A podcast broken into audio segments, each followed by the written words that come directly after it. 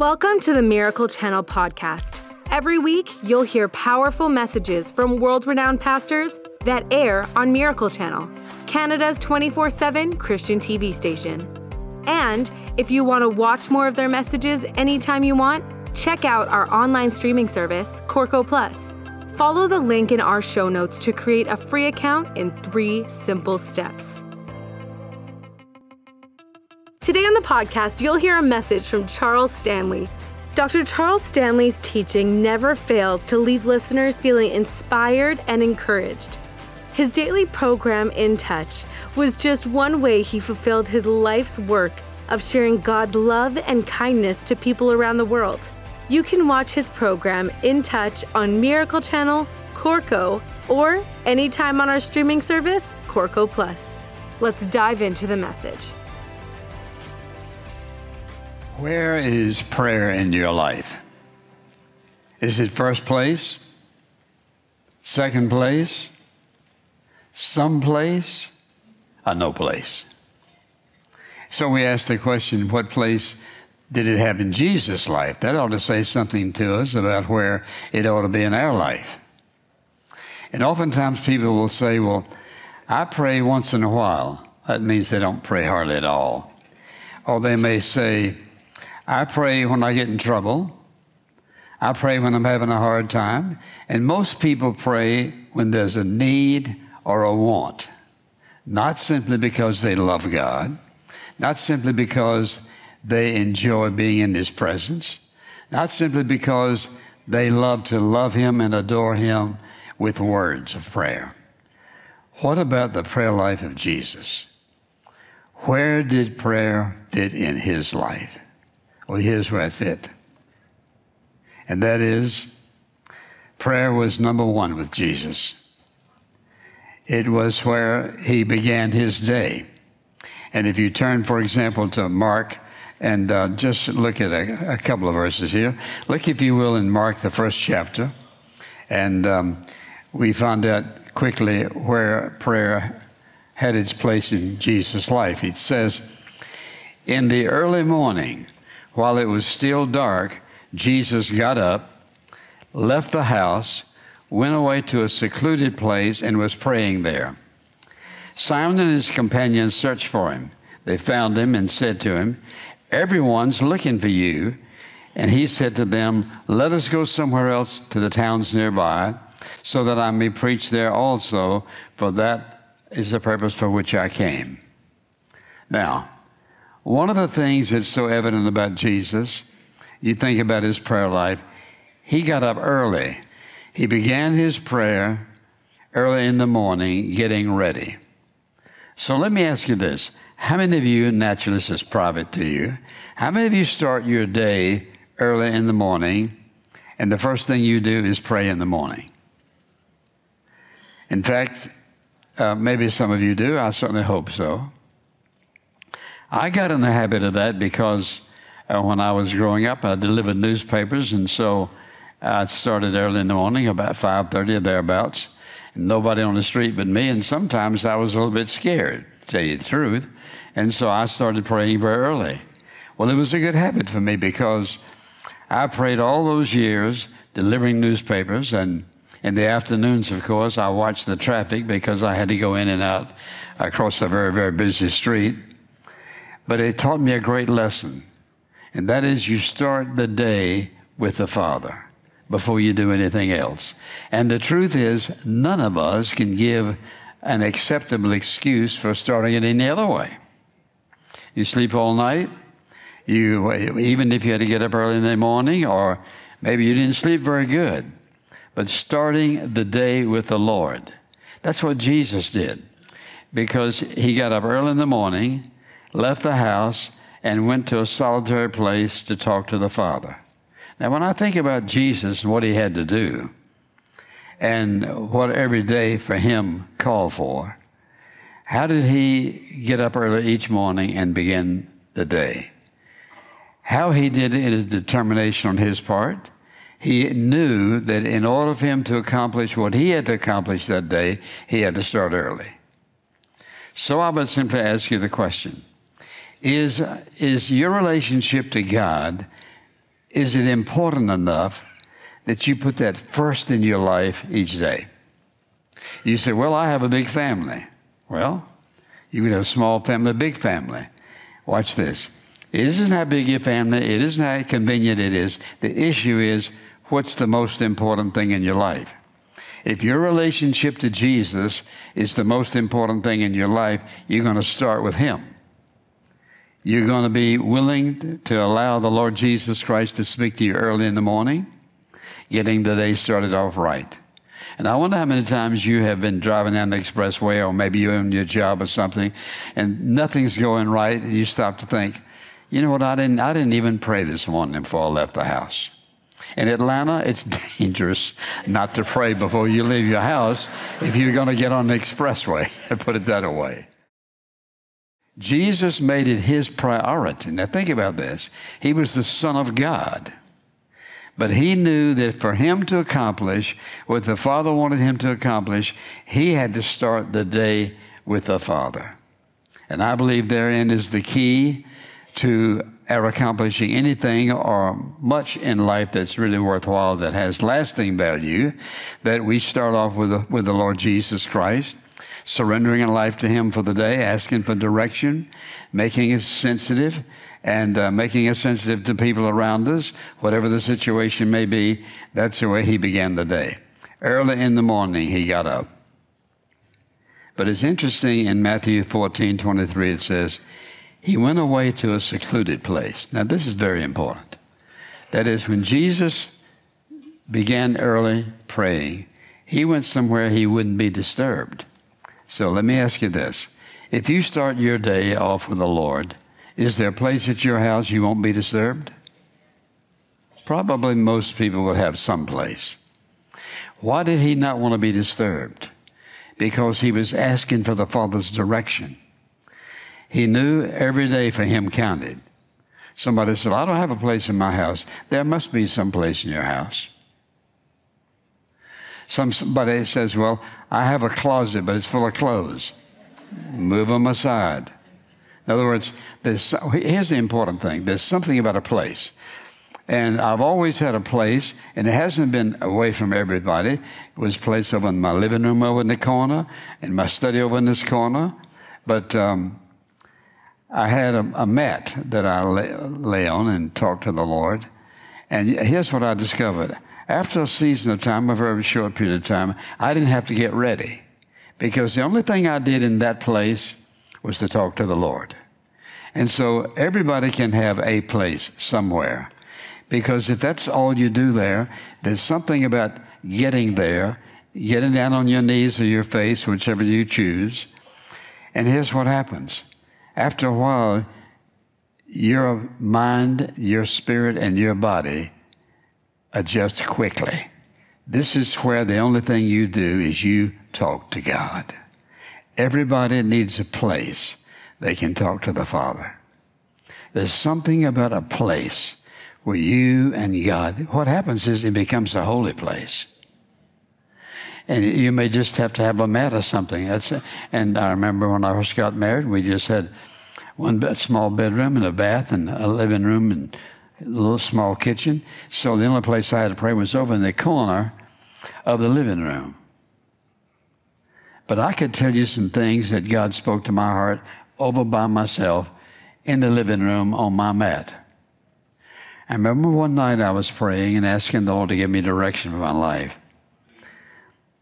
And I remember the Lord saying to me crystal clear, whatever you accomplish, in life, you'll have, and I was in seminary first year. So I was in my early 20s. Whatever you accomplish in life, you'll have to accomplish on your knees.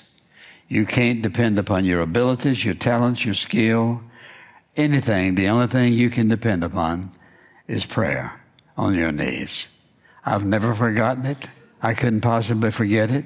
I couldn't ever take any credit for anything God's done. But something about your place, God will speak to you and give you direction and encouragement for your life. Then I can think about many times I've knelt on that same old mat, and that mat happened to be an Afghan that my mother crocheted. I guess that's what you call it, crocheting them for me. And that's what I always prayed on, and I still have it. There's something about a place that you and the Father can talk about the most intimate things in your life, where you'll find out that He gave you direction. And the wonderful thing about having a place is this you'll remember things that God says to you there that if you just pray prayed any old place, more than likely you'd forget it. But there's something about you and the Father and your place. It's a private place. It's a holy place. It's a place where you get direction and guidance and encouragement and assurance, and where you get conviction, and where you have to weep sometime, and where you have to cry out to God and confess sin. But it's your place where you and God only meet together. It's your place, just you and Jesus meet there. But you look at his life. He began early, he went to a secluded place. And I say, oftentimes, on his knees. Now, the scripture says that uh, he, he fell down to the ground. I don't know whether Jesus prayed on his knees like you and I would or not. He probably did.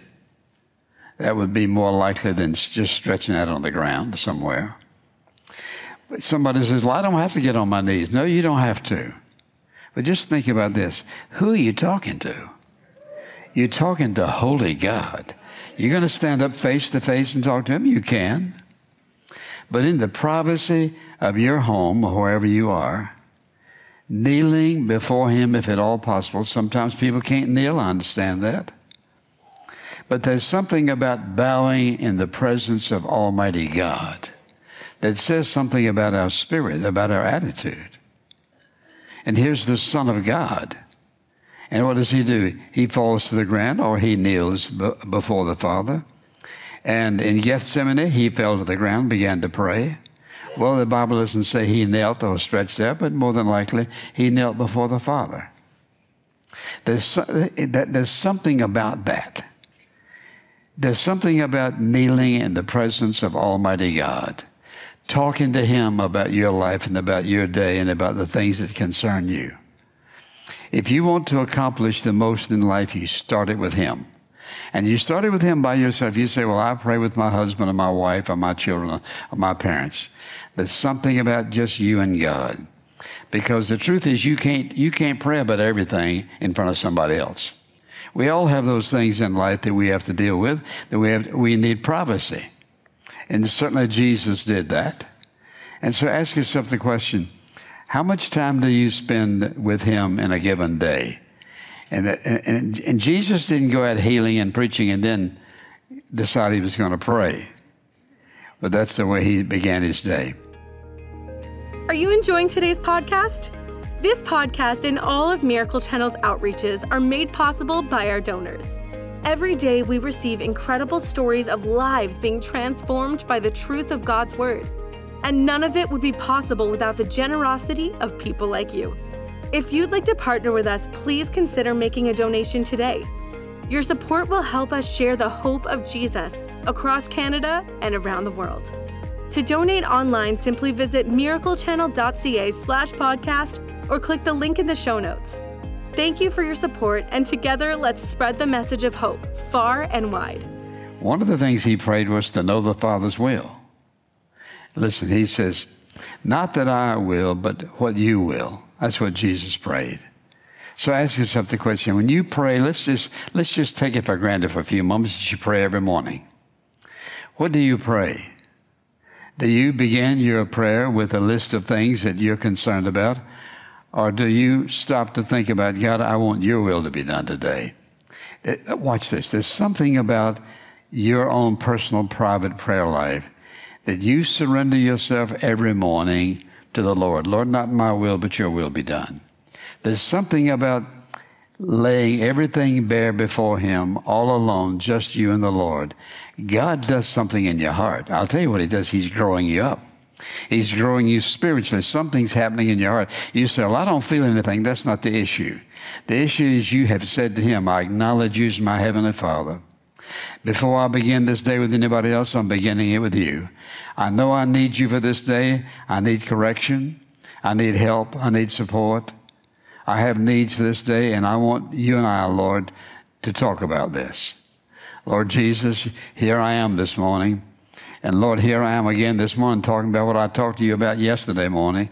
And Lord, I'm just as concerned today as I was yesterday. And God, I didn't have an answer. In other words, when you have a private prayer life, you can tell him you're disappointed. He didn't answer your prayer if you want to. Or you can thank him for what he's done.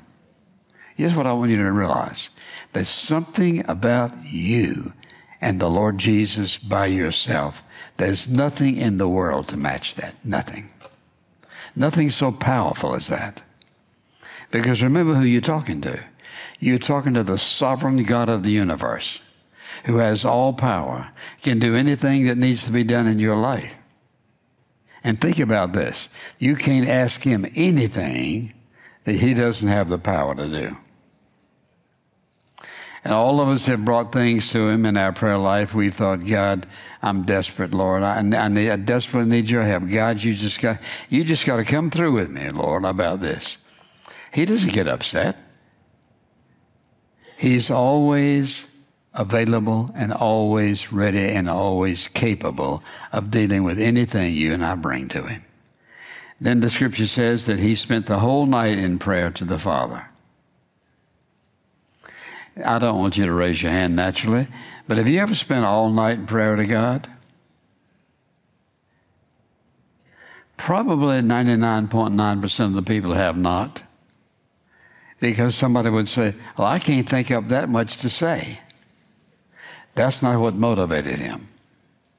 What motivated Jesus to pray all night, what motivated him to pray well, different things. For example, when he was praying for his disciples and asking the Father to show him who they were, and they were starting the ministry together. And so think about it. Here's the Son of God. He prayed all night because of his relationship to the Father. Think about how absolutely awesome that relationship was. No sin, perfect relationship, perfect intimacy with one another. And when you and I kneel before Him and ask for direction for our life, bring before Him the things that concern us. Lord, what is your will? What would you have me to do?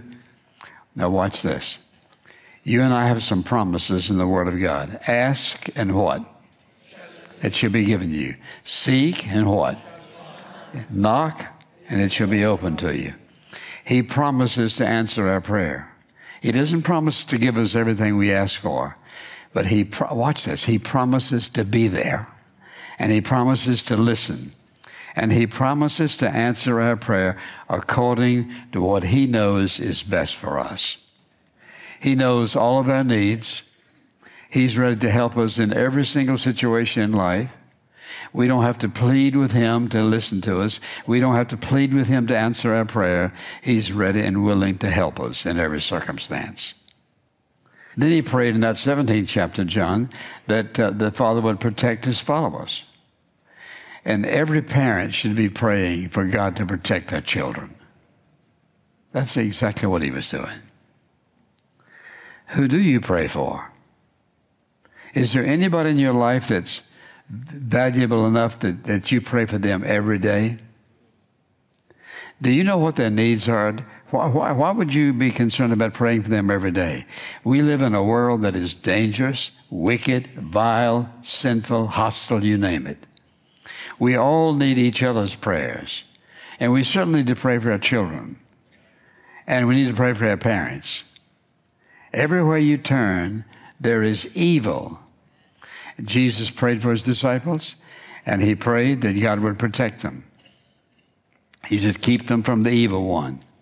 All of us, if we prayed very much, you wrestle with the devil because here's what he'll do. He'll do his best to divide your mind while you're praying. He'll get you thinking about something else. Haven't you been praying at some point in your life? Next thing you know, you're thinking about something that had nothing to do with what you started with.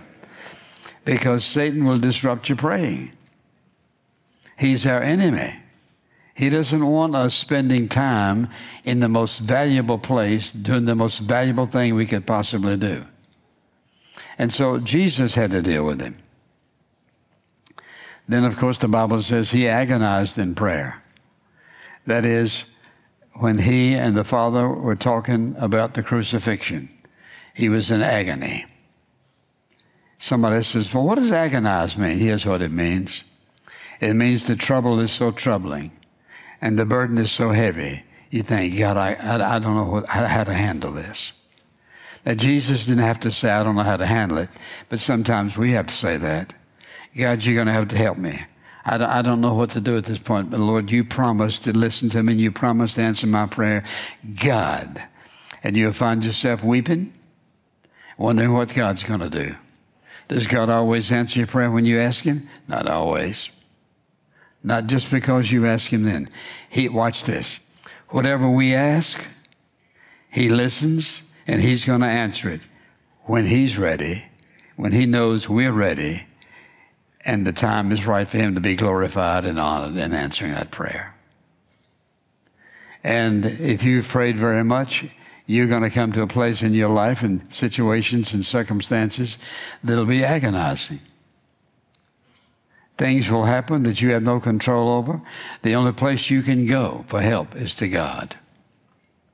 I think about people when they, a wife or a husband comes home in the afternoon, they have a little note, I'm leaving, this marriage is over.